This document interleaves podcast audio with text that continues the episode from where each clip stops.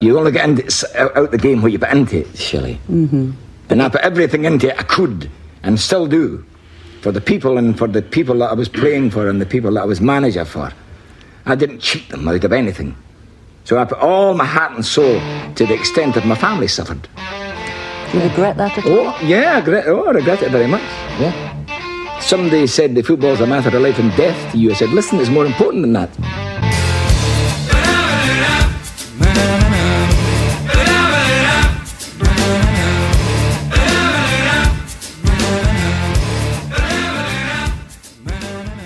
Welcome to Man Marking, pre-match analysis for Series 3.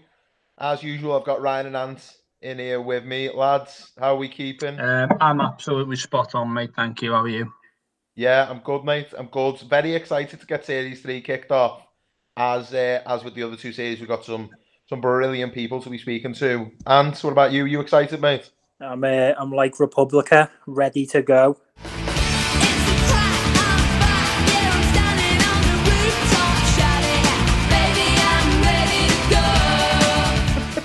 One for the teenagers there. Wow. Very good, mate. Very good. So, coming up in Series 3, our interviews include, and I would like a little hey after them from you two, please. So, in episode one, we've got Dave Bolton. Hey. Episode two is opening up cricket. Hey, Episode three, Mike Kinsella. hey, Episode four is Chris Iwelumo. Hey, Episode five is Gary Suter. hey. And episode six, we are finishing with a big one. It's Johnny Sharples. hey. Yay! Yay! uh, and we should also mention at this point that we will be introducing a slightly different format and some new sort of type of episodes into series three. So the interviews are going to be weekly, so they'll be every Monday. There will still be shows on a Thursday, but they will be in a slightly different format. But just going back to the guests that we've got for series three, lads, and I'm going to start with you, Ant. Who are you most looking forward to? And please don't say opening up cricket because it would be terribly predictable. Okay. Uh, I'm looking forward to opening up cricket, Dan. Yeah. no, I'm looking forward to all of them. Um, I just want to put like a disclaimer out uh, on on Dave Bolton's because his his story is just incredible, and I think when when I was interviewing him, I, I when he was telling me the stories that he'd gone through and the the trials and, and all the tests in his life, I, I couldn't think of any words, so my natural reaction was to kind of giggle.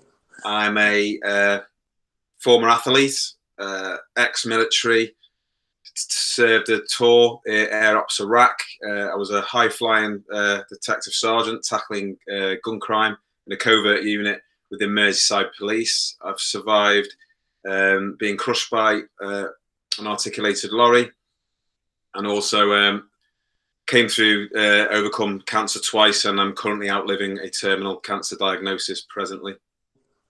um, which was more nerves than anything because I didn't know what words to use. But um, yeah, I think his is probably the one that that I'm probably most looking forward to hearing back again. And Ryan, what about you, mate? Um, there was there was loads of brilliant ones, wasn't it? But I really, really enjoyed Chris Iwelumo. Um, if it wasn't that he had something else on that day, then I think we probably would have done about a ten-hour interview. he was just absolutely spot on, wasn't he? And Right. Do you want me just to answer your question, or do you want me to just rabble on? Because I do. I talk for fun, mate. So basically, if you ask one question, I'll probably get through the full one section without taking a breath. But I'll just, if uh, yeah, just carry on. As you just pop in and just uh, interrupt me at any time. big man, big character, but but did go through some really tough times, which people hear about, and just frankly, once again taken back by his honesty. Yeah. It really was. It was brilliant, mate. And as Ant touched on, Dave Bolton's story is one of those that I can't do justice trying to tell you what it was like. You've just got to listen to it. And again, with Dave, I, I think we got off the call to him and we all we, we sort of agreed that there was still some things he didn't get through. So whether we'll have him back um, or or we'll maybe just have to fill in the blanks for some people, it was just like if it was in a book, you, you just wouldn't think it was real. Um, Yeah. but but it was, and what an inspirational guy. Yeah, I, agree. I I think one person that's that I'm looking forward to, to listening back because I remember it was such an interesting discussion was Gary Suter. So Gary is uh, a nurse who's currently studying his uh, his PhD and he's he's writing his thesis, uh, which is about mental health and football. And he's spoken to, I think it was about twenty current football league players about their experiences of, of mental health within football. So in terms of what we're doing and what he, what he's been doing, it, it's it's lined up really nicely. So that was a very interesting discussion. Well, we you might see the the number one in four banded about. So it's a, a suggestion that one in four of the population will experience a mental health issue at some point in their life, and in some cases that's one in three. And I personally I prefer the, the one in three scenario. Um, and again, you go into a football world, and I, I don't know if it's a case of football creates mental health issues, or it's men going already having or already being predisposed to these mental health issues who then go into football and then that just makes it worse. So I mentioned before about a, a, goalkeeper with anxiety issues.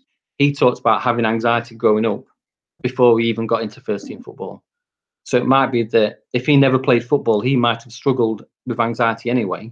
But you put him in that kind of cutthroat industry, and potentially it could just make it worse. Mike Kinsella, obviously the the head of uh, youth development at the, at the Tranmere College, has uh, infamously been to to prison four times. And, and like it, it hit home when I was in jail on the last last prison sentence what I wanted to do more or less like one of them epiphanies or whatever they're called yeah. I never believed in anything like that but I'll say this on I, when I was in, in prison in Holland um, absolute dive of a jail by the way Jesus Christ well make sure not to visit it is it on TripAdvisor oh, Avonstracht prison look it up to go in and have a look one shower a week, one meal a day.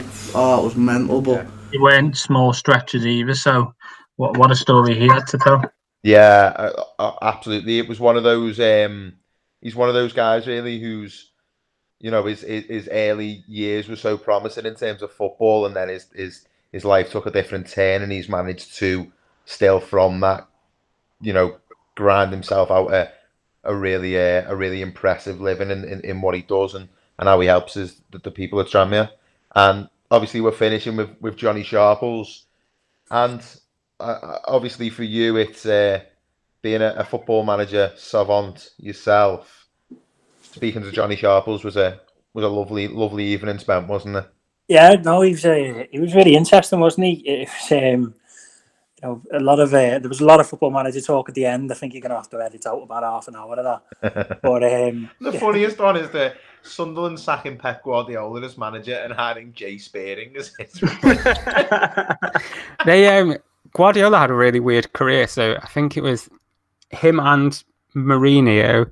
One would get a one would get the job. So say one got say Guardiola got the Manchester United job, and then he'd get sacked or quit, and then Mourinho would get it. And say Guardiola then went to Bayern Munich, and he'd get sacked, and Mourinho would then go to Bayern Munich. But it happened about five or six times that Mar- that Guardiola would get a job, and then when he left, Mourinho would be his replacement. So it's like he was just stalking him around, trying to constantly prove that he was better than Guardiola. Um, there was there was a lot of good stories, and his stories as well is is really touching and really you know it's quite heartbreaking at times. But um, you know, I think if anyone who does follow uh, Johnny Sharples on Twitter will know he's a very funny person and and as as used social media for what I would think is it's meant to be for and uh, I was I was a, a little bit uh, a little bit rude, should we say, about cricket in the in the opening exchanges. But Mark from from opening up cricket came on and, and, was really interesting, and they're a, a very interesting organisation, aren't they, Ant?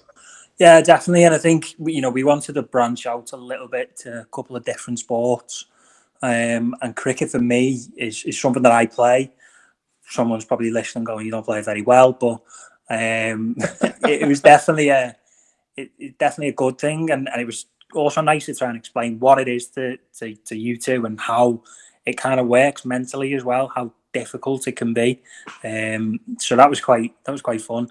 Um, it, it does, yeah. For the professional players, I would say that the PCA, the Professional Cricketers Association, the equivalent of their their professional body, they're a bit like a trade union, but it's the, the players' um, group that, that they're all members of. I, I would go as far to say that the work that they do is, is world leading in terms of what they provide for their athletes. They have um, a suite of things that they provide to them from academy stage, so before they're professionals, throughout their playing career, and crucially, even when they're no longer contracted to a county. Uh, I've done some work with them and, and know a lot of the, uh, the development managers there who work with the different counties and players, and they'll have contact with people who've long since retired but still have the ability to, to tap into the resources they have. And one of their pillars that they base their work on is on welfare. And within welfare, we have, of course, mental health and other things around um, providing them with education around um, the dangers of gambling, alcohol, drugs, or anything you can think of. So they have that available to them. Uh, and it, it, there's a lot of similarities, and then there's a lot of differences as well. So, you know, the changing rooms are different, and then even the, the games, especially different. You know, I can't tell you the amount of times I stood in stood in the field and thought, "Why am I here for eight hours of this day?"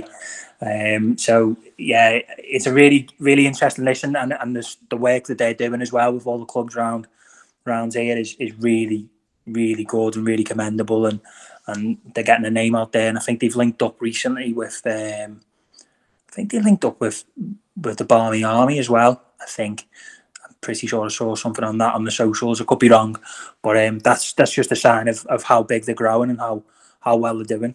Yeah, I must say on that, Dan, as well. Um, I'm uh, similar to you. I'm one of them annoying fair weather fans where I don't watch cricket or even rugby, but then when a big tournament comes along in England are playing, you get roped into it and drawn into it because the excitement, and then you find yourself thinking, this is actually really good. Um, but I must say, it's only when there's like a World Cup that comes along, and obviously we had that amazing success in the cricket.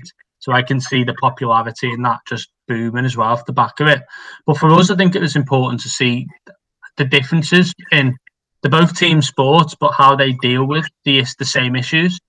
Uh, because they're still taking ordinary people off the streets and in the local communities and providing them a, a hub and a support network. So what are they doing? And one thing I found is football's like years ahead of any other sport in this country in terms of popularity, finances, wealth, and all that comes along with it.